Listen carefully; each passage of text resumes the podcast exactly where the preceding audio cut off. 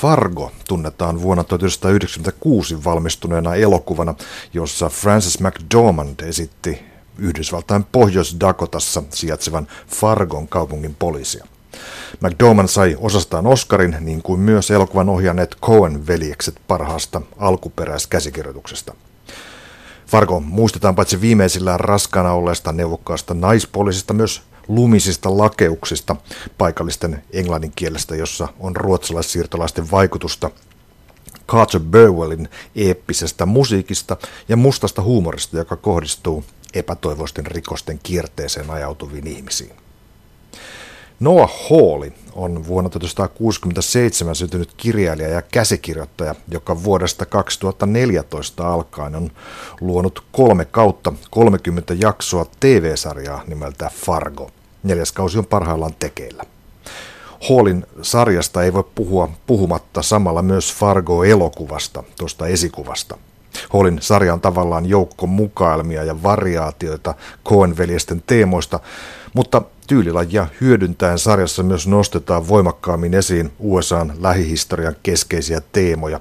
Sotien vaikutus asekulttuuriin, naisten emansipaatio, julkisuuden tarinat ja ihmisten todellisuuskäsityksen luonne ja myös rotukysymys eli pitkä sorron leimaamisen ja vähättelyn historia. Tämä kaikki loputtoman herkullisen ja itsetietoisen tarinamyllyn läpi suodatettuna. Kuolleiden muistoa vaaliin ja eläviä kunnioittain sukellan Fargon maailmaan toimittaja Anton Vanhan Majamaan kanssa tässä television tiiliskivien jaksossa.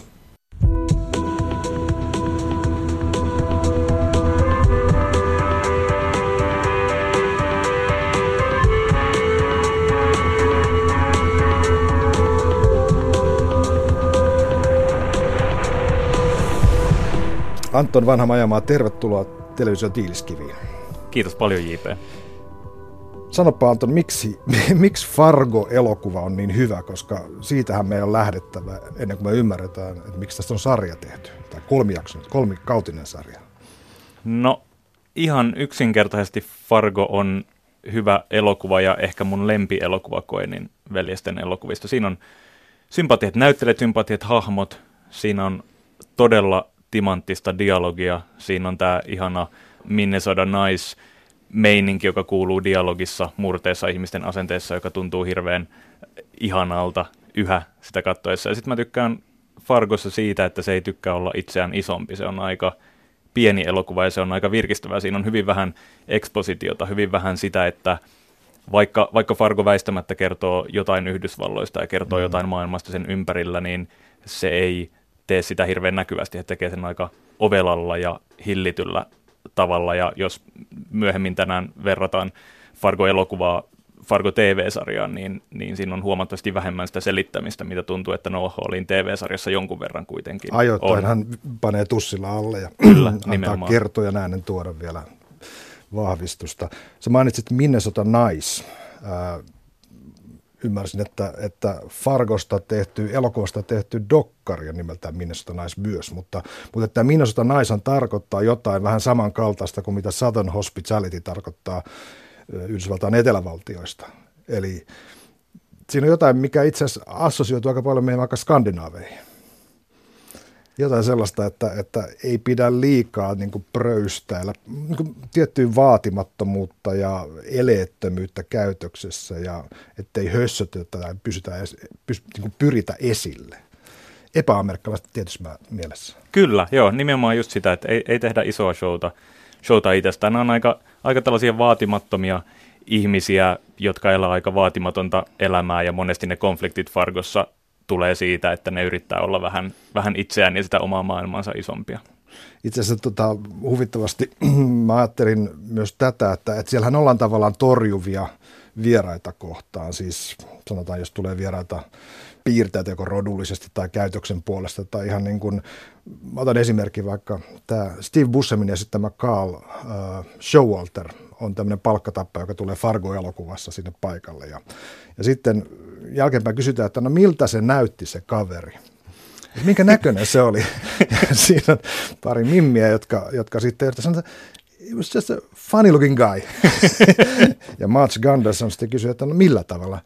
En tiedä, sillä on hassun näköinen. Kyllä. Ja hän, tietysti me tiedämme, että, että Steve Buscemi on tämmöinen, hänen isänsä oli Italia, italaista sukujuurta, hän on pieni ja vähän, vähän kyyry ja tummakulmainen kaveri. Kyllä. Funny looking guy. Mutta tässä, tässä on niin tämmöinen pieni semmoinen torjunta, mikä mä ajattelin sitä, että joka ei ole avointa rasismia, mutta semmoinen epäluulo myöskin tota, ulkopuolisuutta kohta, ulkopuolisia kohtaan. Joo, kyllä. Cohen tyyli. Farkosta elokuvasta on sanottu myös, että se edustaa tämmöistä kuin comic nuoria. Saat se kiinni tästä? Kyllä mä suunnilleen ymmärrän, mitä he tarkoittaa. Aika paljon tuon sanan assosioin juuri Cohenin veljesten mm. elokuvatyyliin. Tässä mä rupesin miettimään, että entä jos Cohen veljestä olisi tehnyt esimerkiksi Silta TV-sarja. Koska ajoittain tuntuu esimerkiksi, että Silta ikään kuin tukehtuu vähän omaan vakavuuteensa. Mm. Että mm. jos sinne olisi tuo, tuotu semmoinen koominen elementti, semmoinen, semmoinen tietynlainen humoristinen taso, niin olisiko se ollut vielä parempi? Mm, tai toisaalta jos sillantekijät olisi vastuussa Fargosta, niin miltä, miltä toi TV-sarja näyttäytyisi, koska se on hirvittävän hauska sarja, mutta se voisi hyvin tehdä myös täysin totisessa rekisterissä, ja se näyttäisi aika erilaiselta. Aivan. Cohen tyyli, mitä, mitä seikkoja sun mielestä Anton on, on mukana tässä sarjassa? Cohenien ihan tällaisesta leimallisesta elokuvan tekotyylistä?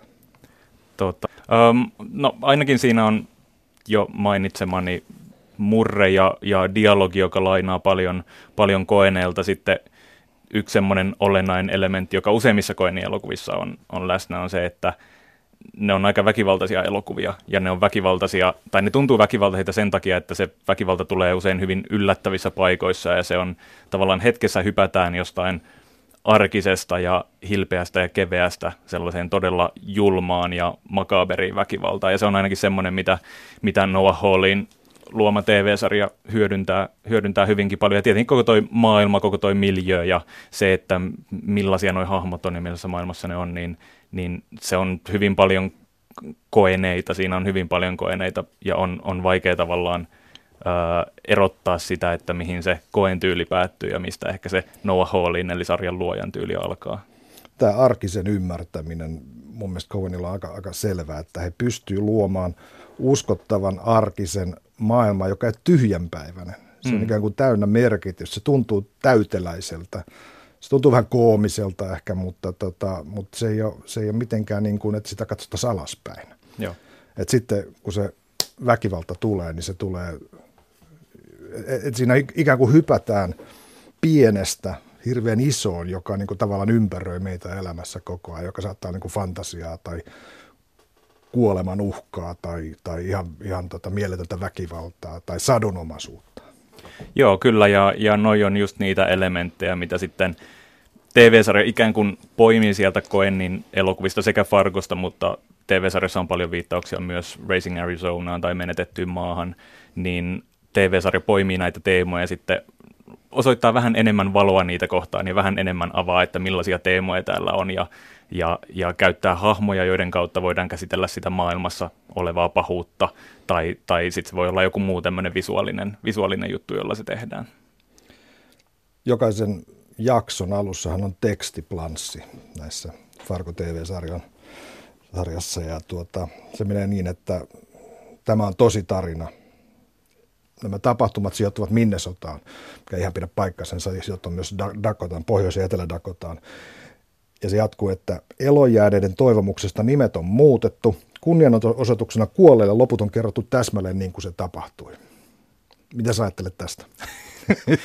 tota, musta se on, se, on, se on hauska vitsi. Mä opin tänään, että tätä käytettiin elokuvamarkkinoinnissa enemmänkin, että tavallaan Koenin veljekset antoi lukuisia haastatteluja, joissa he puhui siitä, että nämä asiat on todella tapahtuneet juuri näin. Ja että sen takia tässä elokuvassa on esimerkiksi, äh, leffassa on tämä, onko se Mike Janaga, tämä sivuhenkilö, jolla on käytännössä yksi kohtaus tuossa elokuvassa, niin se, että miksi Mike Janaga on siellä hahmo, johon ei mitenkään palata sen kohtauksen jälkeen, niin niin sehän perustellaan juuri sillä, että tämä ikään kuin perustuu tositapahtumiin. Eli ikään kuin ajatus siitä, että elokuvan tekijöillä on vastuu kertoa tietyt tapahtumat juuri niin kuin ne tapahtuivat kunnioituksesta kuolleita kohtaan, niin sillä perustellaan se, että siellä on tällaisia hyvin sattumanvaraiselta tuntuvia elementtejä, jo- joille ei ole tavallaan mitään muuta loogista selitystä kuin se, että ne on muka tapahtuneet. niin kuin hauskalla tarinankertoilla aina on, että ei ole olennaista, että pääsee kohteesta A kohteeseen B, vaan mitä reittejä kierretään. Kyllä, ja, ja siis sehän on, se on hirveän toimiva temppu. Siis Mike Janagan hahmo on sellainen, joka Fargosta yhden nostetaan esiin. Se on, se on hahmo ja sivupolku, joka askarruttaa katsoja vuodesta ja vuosikymmenestä toiseen, vaikka tosiasiassa voi olla, että elokuvan tekijät ovat päättäneet, hatusta heittäneet, että nyt laitetaan tämmöinen tyyppi tänne, eikä selitetä sitä sen kummemmin. Se toimii.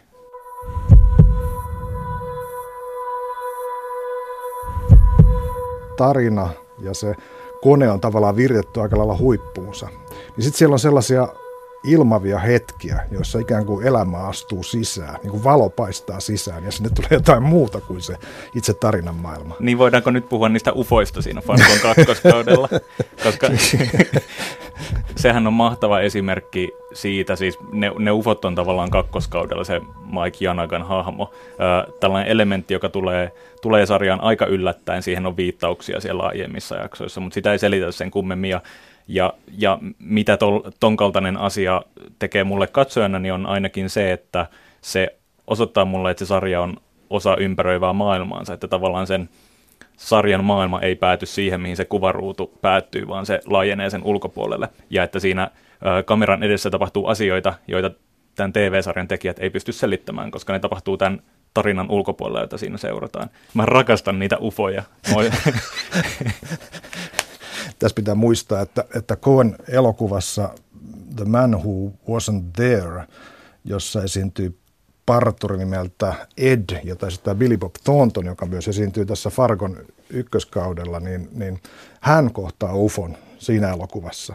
Ja sitten pitää muistaa myös, että Fargon kakkoskausi, joka tapahtuu vuonna 1979, jossa nämä UFOt tulevat, niin se tapahtuu siis kaksi vuotta kolmannen asteen yhteyselokuvan tulon jälkeen, jolloin UFOt oli myöskin aika kova juttu. Joo, kyllähän ne, ne, ne UFOt on tuossa myös, ne, ne kuvittaa sitä aikaa ja sellaista tiettyä, tuota sellaista tiettyä paranoian aikaa, mitä 70-luku on hyvin paljon ollut, ja sitten just kaikki kolmannen asteen yhteyteen liittyvät, liittyvät elementit. Et siellähän nähdään muutenkin niitä ö, tällaisia tota, UFO-postikortteja, ja on ihmisiä, jotka on selvästi kiinnostuneet tällaista ö, yliluonnollisesta tai maapallon ulkopuolisesta se, mikä mua viehättää myös tässä tarinan tosiperäisyyden korostamisessa, on myös se, että, että, että kun tässä on tarinoita tarinoiden sisässä ja tavallaan myöskin huijauksia huijauksien perässä ja tällaista silmän kääntötemppua koko ajan, niin, niin kun ajatellaan nyky, nykyaikaa ja sitä, miten kaikki tarinallistetaan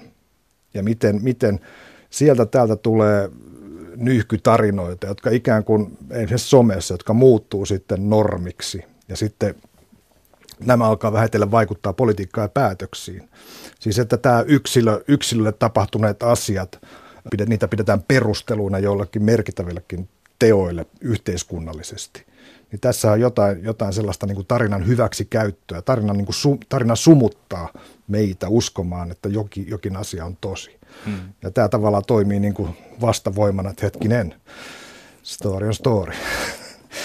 Kyllä, ja, ja Fargon kolmoskausihan käsittelee hyvinkin paljon mun mielestä just sitä todellisuutta ja meidän, meidän todellisuuskäsityksiä ja todellisuusihanteita ja sitä, että miten usein niin kuin silkalla retoriikalla me voidaan muovata sitä meidän ympäröivää, ympäröivää todellisuutta ja, ja siksi toi kolmoskausi tuntuu tuntuu tietenkin tosi poliittiselta, tuntuu, että, että se ehkä näistä kolmesta kaudesta vahvimmin kytkeytyy nykyaikaan, vaikka sijoittuukin vuoteen 2010 koko tähän niin, kuin niin sanottuun totuuden jälkeiseen aikaan Donald Trumpiin, ja toki meillä on Suomessakin ollut stupit ja jättemäät ja muut vastaavat, jotka on yrittäneet vähän niin kuin muovata sitä ympäröivää, ympäröivää todellisuutta, mutta, mutta mun mielestä niin kuin kolmas kausi on hyvin paljon juuri tätä tarinan ja todellisuuden välistä suhdetta. Ja mun mielestä sarjan Noah oli jonkin jossain haastattelussa sanonut, että, että tällä kaudella halusi erityisesti miettiä sitä, että miten se toimii, mistä siinä on kyse, että jokainen sarjan jakso alkaa valheella. Jokainen jakso alkaa sillä, että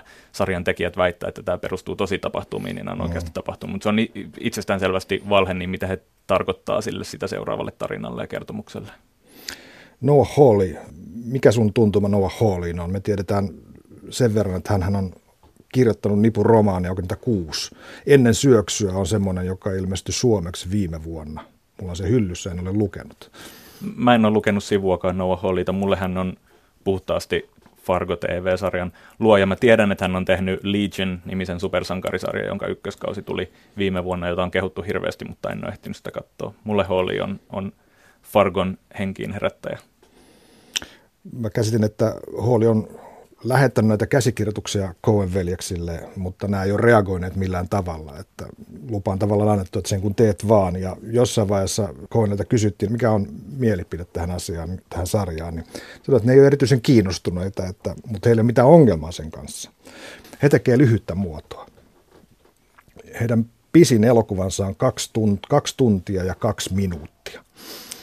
Ja sen jälkeen ne on sitä mieltä, että tämä on käsitelty. Mm. Eli, eli nyt kun meillä on 30 tuntia TV-sarjaa, niin se ei ole se on niin kaukana siitä tavasta, millä Cohenit työskentelee. Tavallaan ymmärrän sen reaktion. Joo, kyllä. Mä oon ymmärtänyt, että he, olisikohan he kakkoskaudesta sanoneet, että he ei ihan hirveästi pitäneet siitä jopa, mikä tuntuu hassulta, koska Fargon kakkoskausi on eittämättä parhaita TV-sarjojen kausia, mitä mä oon ikinä nähnyt, mutta, mutta kyllähän siinä, ja, ja palaten jälleen siihen pointtiin, minkä sanoin tuossa alkupuolella siitä, että mikä erottaa Fargo-elokuvaa TV-sarjasta on se, että se ei hirveästi selittele itseään, niin siinä on paljon arvoa, että tehdään pieni kertomus ja annetaan katsojalle aika paljon varaa tulkita tai olla tulkitsematta siinä tapahtuvia asioita. Ja, ja voisin kuvitella, jos nyt osaisin astua Joel tai Ethan Cohenin saappaisiin, niin ehkä vähän harmittaa se, että TV-sarjassa sitten kuitenkin selitetään, siis kakkoskaudella käytetään esimerkiksi kertoja mikä on mun mielestä – vaikka niin paljon kuin kakkoskaudesta pidänkin, niin se on vähän halpamainen keino ohjaalle katsojan tulkintaa ja luentaa. Kun se ei ole kuulunut, kuulunut alusta saakka kuitenkaan ihan siihen, siihen kielioppiin. Niin se on vähän semmoinen niin kuin, se tuntuu huijaamiselta. Se on sellainen liian helppo väline varmistaa, että katsojalla menee viesti perille. Mitä sanotaan tuon vanhan maailmaa semmoista käsitteestä kuin fanifiktio. Mutta tuli jotenkin se mieleen, että, että, tätähän voi ajatella, että on tietyllä tavalla fanifiktio. Tämä on, tämä on Coenien ja Fargo-elokuvan fanin Noah Hallin tekemä kokonaisuus, jossa on hyvin paljon viittauksia heidän elokuviinsa. Joo, Ky- kyllähän toi sinänsä toimii. Tietenkin niin kun, mä oon ymmärtänyt, että fanifiktion yksi olennainen elementti on se, että siinä on ne faneille rakkaat hahmot, jotka seikkailee. Niitähän tässä ei ole. Et tietenkin meillä on Lester Nygaard, joka muistuttaa hyvin paljon William H. Mason, Jerry Lundegaardia ja on, on monia muita hahmoja, joilla on esikuvansa Fargo-elokuvassa, mutta, mutta niin kuin ihan yksi yhteen ei ole. Mutta, mutta onhan se siis sarjan hirvittävän paljon velkaa, velkaa leffalle, että toki fanifiktiota, miksei. Tämä on positiivisessa mielessä, ainakin mä, mä käsitän sen tässä tapauksessa, varsinkin kun otetaan esimerkiksi tämä kadonneen salkun, rahasalkun tapaus. Tämä on minusta hieno esimerkki siitä, miten käytetään luovasti juttua. Muistetaan, että Fargo-elokuvassa Steve Buscemin hahmo, tämä on ihan tunnetuimpia kuvia siellä, että Steve Buscemin hahmo on haavoittunut, hänellä on lähes miljoona dollaria siinä salkussa, hän on keskellä ei mitään, eli, eli semmoinen tasainen suora lumisen, luminen pelto vieressä ja siinä piikkiaita. Mm. Ja hän sinne kahlaa parikymmentä metriä ja hautaa sen salkun sinne ja panee jääskraapan, auton jääskraapan siihen merkiksi ja lähtee pois. Ja kuten tiedetään, hän sitten kuolee, koska on noutamaan sitä salkkua. No sitten tässä kakkoskaudella jaksossa neljä Stavros-niminen kaveri perheensä kanssa auto sammuu siihen kohtaan ja hän löy- näkee jääskraapan siellä ja löytää 920 000 dollaria ja toteaa, että Jumala on olemassa. Ja myöhemmin hänestä tulee Duluthin supermarket-kuningas näiden rahojen pesämunan avulla. Tässä on jotain sellaista, joka, joka ei pelkästään ole, ole lainaus tai niin kuin, että hyödyntäisi jotain, vaan tällä niin kuin käynnistää jotain uutta. Coenit itse viittaa elokuvan historiaan ja, ja tavallaan tämä on niin kuin sitä, sen perinteen jatkamista. Kyllä, joo, ilman muuta. Mä annan yhden esimerkin. Tämä, tämä on vähän pitkällinen, mutta, mutta tota, yhden jakson lopettaa biisi Didn't Leave Nobody But The Baby, joka löytyy myös Coen elokuvasta Oh Brother Where Are Thou, joka nimi taas viittaa elokuvaan, jonka Preston Sturges teki, eli Sullivan's Travels, jossa on Joe McRae esittämä elokuvaohjaaja Sullivan, joka on, haluaa tehdä vakavan sosiaalisen draaman nimeltään Oh Brother Where Are Thou. Ja hän sitten lähtee kulkureiden kanssa vaeltamaan. Asiat menee huonosti, hän joutuu vankilaan ja päätyy sitten pakkotyöleirillä sitten elokuvateatteriin muiden vankien kanssa ja he katsovat siellä Disneyn animaatiota Plutosta. Ja kaikki nauraa hirveästi ja taas Salivan tajuaa, että ei hetkinen, että tällaista hän olisi pitänyt tehdä. Ei vakavaa sosiaalista draamaa, vaan jotain, mikä on hirveän hauskaa. Ja, ja niin tämmöinen kierros on musta must suunnattoman herkullinen. No. Vaik, vaikkei sitä tietäisi, niin tota, siinä on jotain, mikä, mikä vaan kihisee siellä alla. Joo, ja, ja kierroksiahan TV-sarjassa on, on paljon, ja Hallin tyyli, kuten Koenin veljesten tyyli, on hyvin intertekstuaalinen. Oli kiinnostavaa katsoa noin Fargon kolme tuotantokautta ja sitten palata siihen elokuvaan ja tajuta, että nyt niin kuin kolmen kauden jälkeen käytännössä jokainen kohtaus, käytännössä jokainen otos on toistettu TV-sarjassa muodossa tai toisessa. Siellä on paljon visuaalisia kikkoja, jotka viittaa elokuvaan ja myös TV-sarjan muihin kausiin, alkaen siitä, että, että tota, kakkos- ja kolmoskausilla molemmissa on kohtaus, jossa ää, ammutun ihmisen veri sekoittuu maitoon, mikä on mun mielestä niin kuin ihan mahtavaa, on sellainen niin kuin visuaalinen asia, se on jotenkin näyttää niin hienolta, kun se veri, veri hiljalleen sekoittuu siihen valkoiseen materiaan, ja siis näitä on, niin kuin, näitä on tosi paljon, ja ne on, ne on hauskoja, ja se on totta, että osa niistä tuosi, perustelee sen ja tuo siihen uusia kierroksia ja, ja pystytään käyttämään niitä sellaisina uusien tarinoiden käynnistysmoottoreina, mutta paljon siitä tyylistä on kyllä vaan sitä, että, että tehdään tällaisia jekkuja katsojille, jotka niitä siellä pongailee. Ja sehän on hauskaa.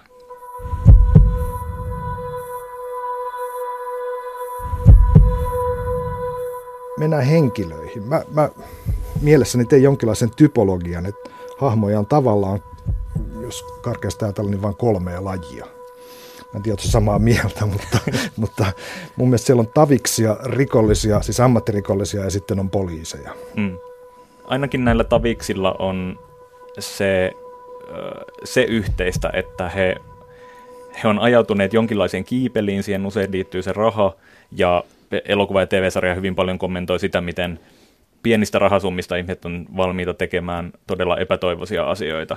Ja nämä tavikset on on ihmisiä, jotka, jotka tavallaan käy tällaista kujanjuoksua, jossa he joutuu koko ajan improvisoimaan seuraavaa liikettä. Ja he yrittää selvitä hengissä, mutta he yrittää ehkä myös, siinä on paljon sitä, että he yrittää kurkotella vähän, vähän ylemmäs kuin mitä ehkä maailma antaa myöten, että Jerry Landegardilla on, on nämä velat, jotka hän on ottanut ilmeisesti äh, sijoittaakseen jonkinlaiseen parkkibisnekseen, pysäköintibisnekseen, jos muistan oikein. Kyllä oikein. Ja tota Lester Nygaard on tietenkin vakuutusmyyjä, ja sitten jos mennään kakkoskaudelle, niin siellä on, on sitten Ed ja Paddy Blomqvist, jotka on nämä vastaavanlaiset hahmot. Et, et ainakin heitä yhdistää se, että he on tavallisia ihmisiä, jotka yrittää olla ehkä vähän e-, epätavallisia tai vähän enemmän kuin mitä heidän kuuluisi olla. He ovat vähän semmoisia niin sattumasankareita, niin kuin jos ajatellaan niin kuin sankareina sitä mieltä, että he on keskushahmoja, niin he sattumalta, heille tapahtuu jotain kummallista. Tulee mieleen tietysti tervetuloa Mr. Chance, Peter sellaisen hahmo, joka joutuu siinä presidentiksi joka ei ehkä tunnu hauskalta enää tänä päivänä ollenkaan. Usein näiden, näiden tavisten touhussa on jotain niin typerää ja epäloogista, ja me todetaan koko ajan, että ei, älä tee noin, ja ne kuitenkin tekee. Kyllä, ja, ja yllättävän pitkälle ne pääsee olemalla noin tyhmiä. Siis jos miettii Lester Nygaardia kuinka hän pääsee, siis ihan vain se, että hän selviää hengissä kymmenen jaksoa Fargon ykköskaudella, niin sehän on ihmeellinen temppu. Kyllä. Hän ei ole mikään terävin kynä penaalissa. Ja Pekki Blankvist, joka selviää koko homman elossa. Kyllä. ja kun ei muuta osaa haaveilla, niin hän haaveilee vankilasta, josta näkyy tuota maisema merelle. Ja sieltä siellä San Franciscossa oli joku sellainen. Jotta tämä ei muuttuisi pelkäksi farssiksi, niin musta on aika nerokasta se, että, että sitten, sitten on, on tämä toinen roolihahmojen luokka. On nämä poliisit, jotka on hirveän päteviä, jotka kantaa ikään kuin sitä moraalista vastuuta, sitä arvokkuutta, mikä ihmisellä saattaa olla. Heillä on hirveän paljon harteilla.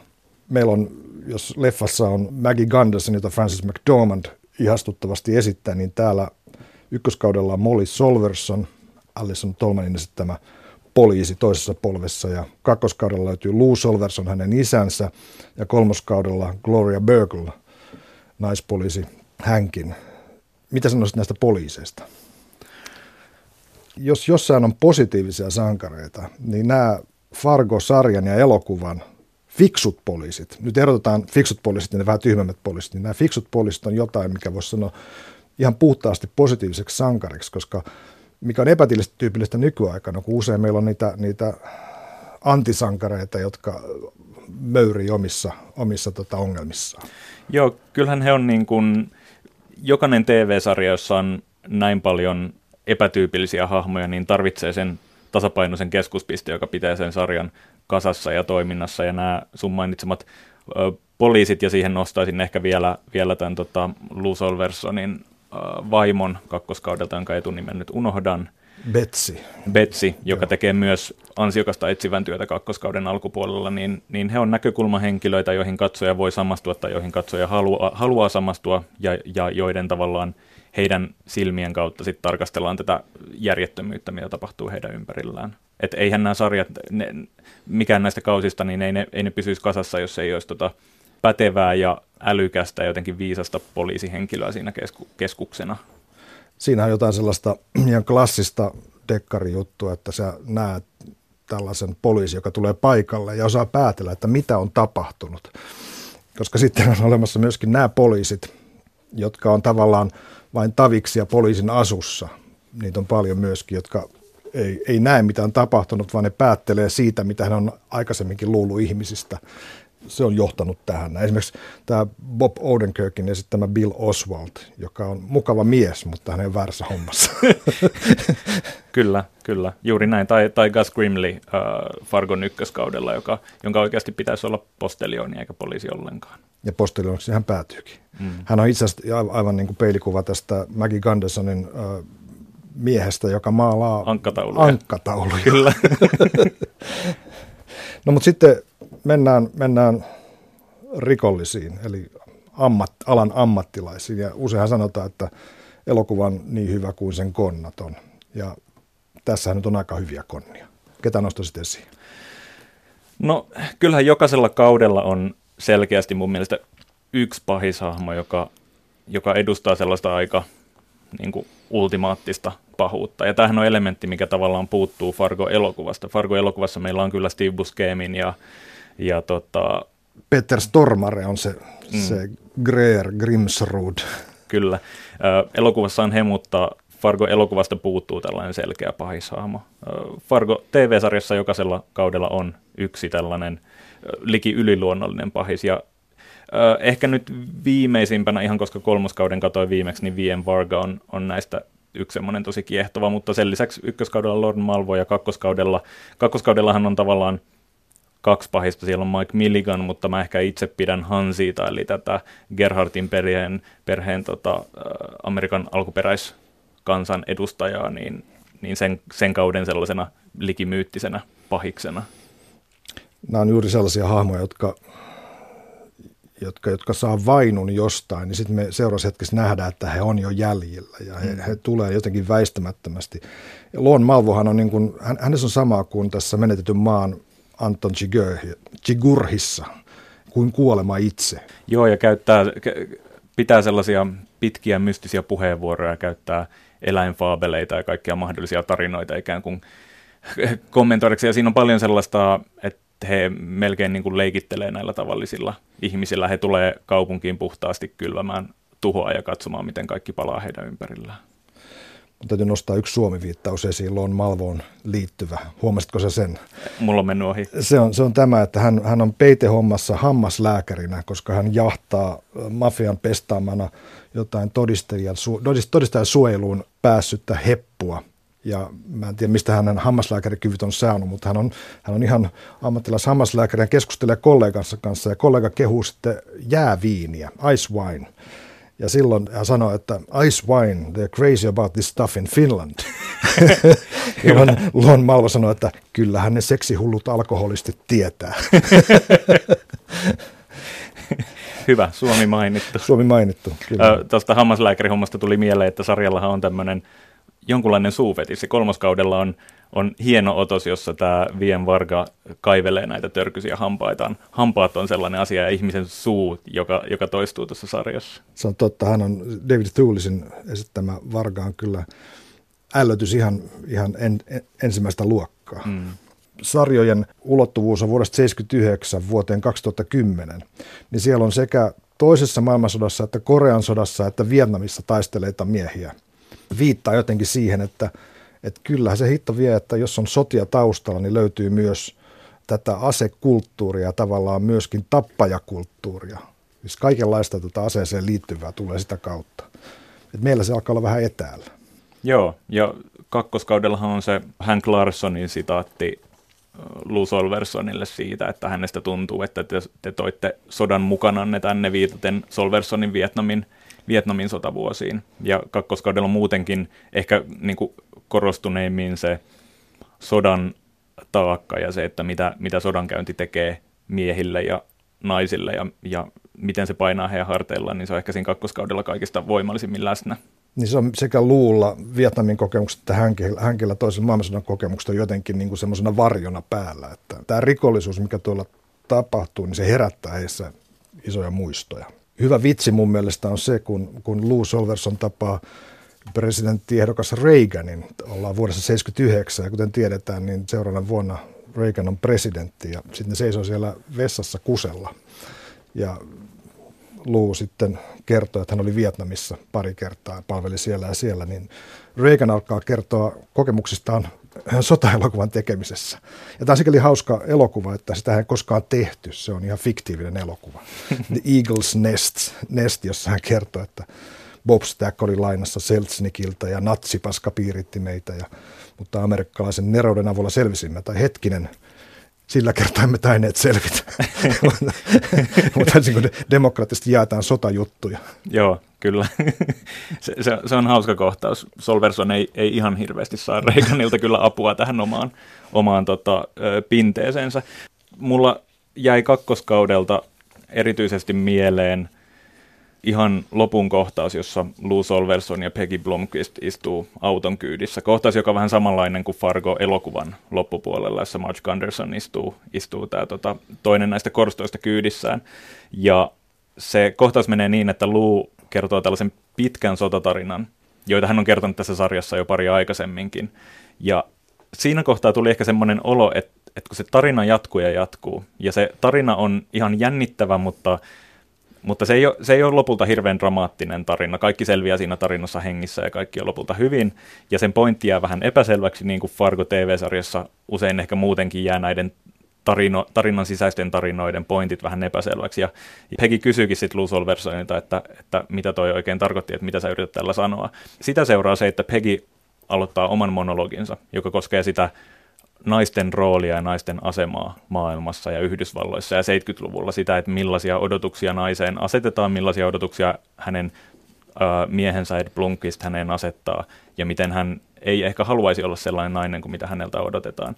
Hirveän koskettava puheenvuoro, se on hirveän jotenkin, se, se kertoo tosi paljon siitä hahmosta, mutta Lou Solverson äh, keskeyttää hänet sanomalla vaan, että Peggy, äh, ihmisiä kuoli, et etkö ymmärrä, ja Peggy hiljenee.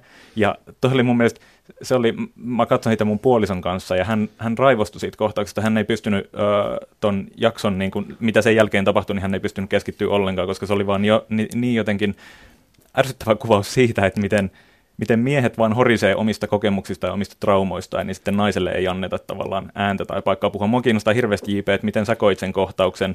Tuliko sulle yhtään semmoinen olo, että olisipa kiva, että toi Peggy saisi sanoa tämän asiansa loppuun? Itse asiassa kyllä. Mä oon ihan samaa mieltä tota, sun puolisos kanssa tässä, että, että tässä jotain kesken, kesken jäi.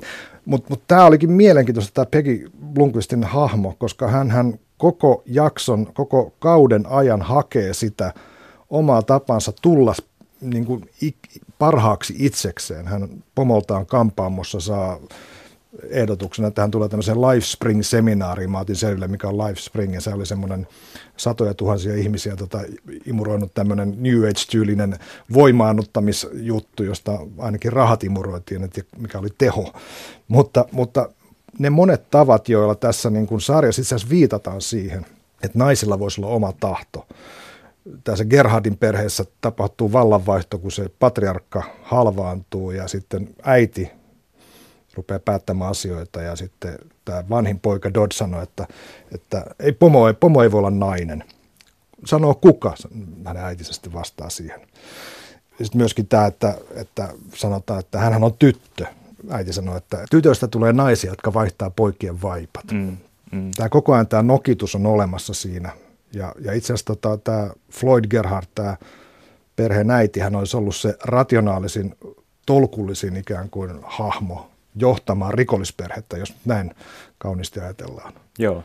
Että niillä miehillä on niin vahva se tappamisen ja, ja yhteenoton semmoinen traditio siinä koko ajan, että, että se johtaa tuhoon, niin kuin tapahtui. Joo, kyllä. Ja siis niin kun, haluan vielä korostaa, että mä itsekin pidin sitä Luun ja Pegin välistä kohtausta tosi turhauttavana ja mulla mul heräsi ehkä sitä kattoessa sellainen ajatus, että tämä sarja on myös toisaalta aika kriittinen ja jopa ehkä, mä en tiedä onko kyyninen oikea sana, mutta, mutta suhtautuu tosi epäilevästi sellaiseen – sellaiseen amerikkalaisuuteen, joka rakentaa itseään tosi vahvasti tällaisten ö, isojen kertomusten ja sankaritarinoiden varaan, koska sarja tuntuu kuitenkin koko ajan sanova, sanovan, että, että ei maailmassa ole niin kuin varsinaisia sankareita, vaan niin kuin näitä ihmisiä, jotka joutuu näihin tilanteisiin ja yrittää mm. selvitä niistä hengissä ja, ja tehdä työnsä. Ja eihän nämä poliisitkaan, ei he ole mitään sankareita. He, he tekevät sitä poliisin työtä, koska, koska he, he kokee, että he on siinä, siinä parhaimmillaan mulla on jäänyt mieleen myös kakkoskauden ihan alusta sellainen kohtaus, jossa äh, Dad Gerhardt, tämä perheen vanhin Vesa, on pikkuvelinsä Rai Gerhardtin kanssa parkkiksella. Rai Gerhardt on tullut tunnin myöhässä tapaamiseen ja, ja Dodd on tosi hermostunut ja, ja sitten he siinä jotain kinastella ja Dodd sanoo sille, että, että, että sä olet Gerhard, että sä oot niinku Gerhardin sukua. Ja Rai Gerhard vastaa siihen, että mitä toi tarkoittaa, että toi on sama niin kuin Jupiter sanoisi Plutolle, että sä olet planeetta. Ja toi jotenkin kuvaa musta hyvin sitä, miten ehkä maailma on tässä 70-luvun lopulla muuttumassa ja sellainen niin kuin sukulaisuus ja verisiteet ja tällaiset ei enää merkitse niin paljon.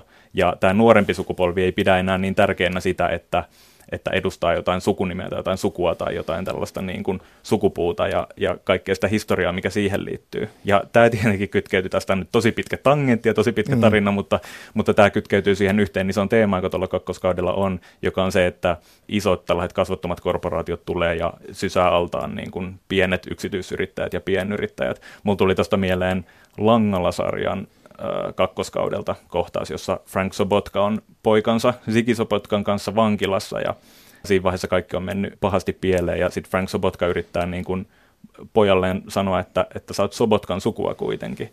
Ja Ziggy vastaa vaan, että niin kuin kusessa mä oon, jos jotain. Että se sukunimi ei enää merkitse hänelle mitään.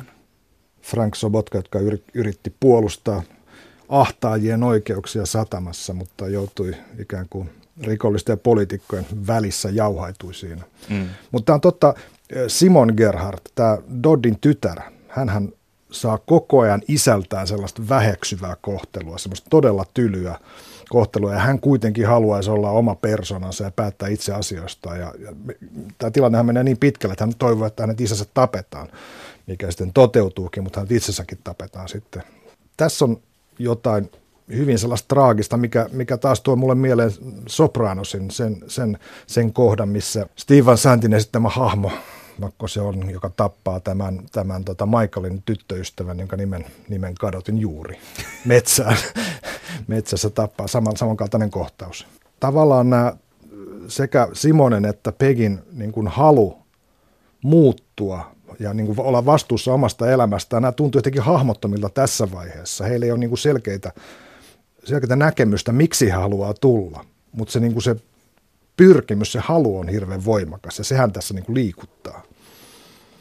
Anton, sä mainitsit tuossa tämän isojen korporaatioiden tulon, miten isot korporaatiot jyrää perheyritykset. Ja tämähän on se hauska, hauska ja hauska, mutta se traaginen juttu Gerhardien perheelle, että se kansasin rikollisyhteisö, joka, joka ei ole todellakaan mikään perheyritys, se tulee ja jyrää heidät. Ja tässä on hauska ironia sitten vielä, että se tapporyhmän pomo Mike Millikan saa palkinnoksi sitten pienen huoneen sieltä korporaation kerrostalosta.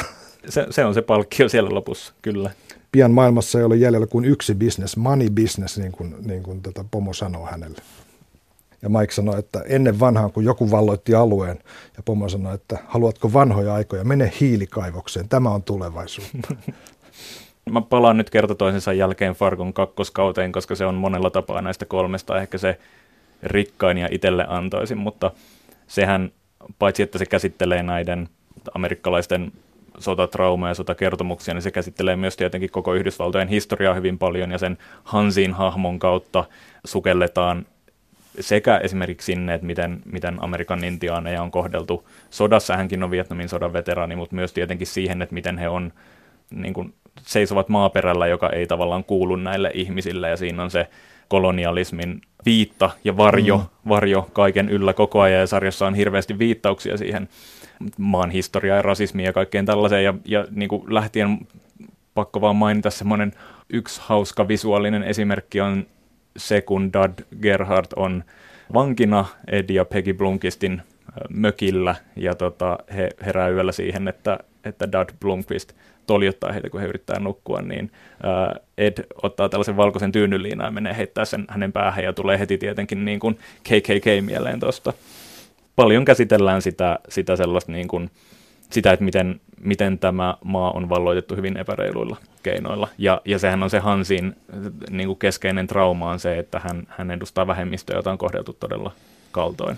Pannaan intiaani konttaamaan tunneleihin, niin kuin hänelle Vietnamissa sanottiin. Kyllä, ja kun puhuin aikaisemmin siitä, että Noah Hawley käyttää sitä punakynää välillä tässä se TV-sarjassa tavallaan, jota Koenin veljekset ei ehkä hyväksyisi, niin ilmeisin esimerkki siitähän on kakkoskauden, onkaan se nyt kahdeksas vai yhdeksäs jakso, jossa on tämä iso ammuskelukohtaus Sioux Fallsin verilöyly 79. Mm. Ja siinähän se kertoja ääni tulee esiin ikään kuin aprikoimaan, että mitkä tämän niin kutsutun Intianin motiivit on tässä kaikessa, että miksi hän pettää tämän Gerhardin suvun ja lähtee tälle omalle kostoretkelleen. Ja se tuntuu alleviivaukselta, mutta toisaalta herää myös ajatus, että ehkä Holly on halunnut tällä varmistaa, että katsoja jää todella miettimään, miettimään nimenomaan tätä Hansin hahmoa ja sitä, että mitä kaikkea hän on joutunut, joutunut kokemaan. Että ei tämä aspekti menisi ainakaan katsojilta ohi. Antto Vanhamajama, kiitos. Kiitos JP.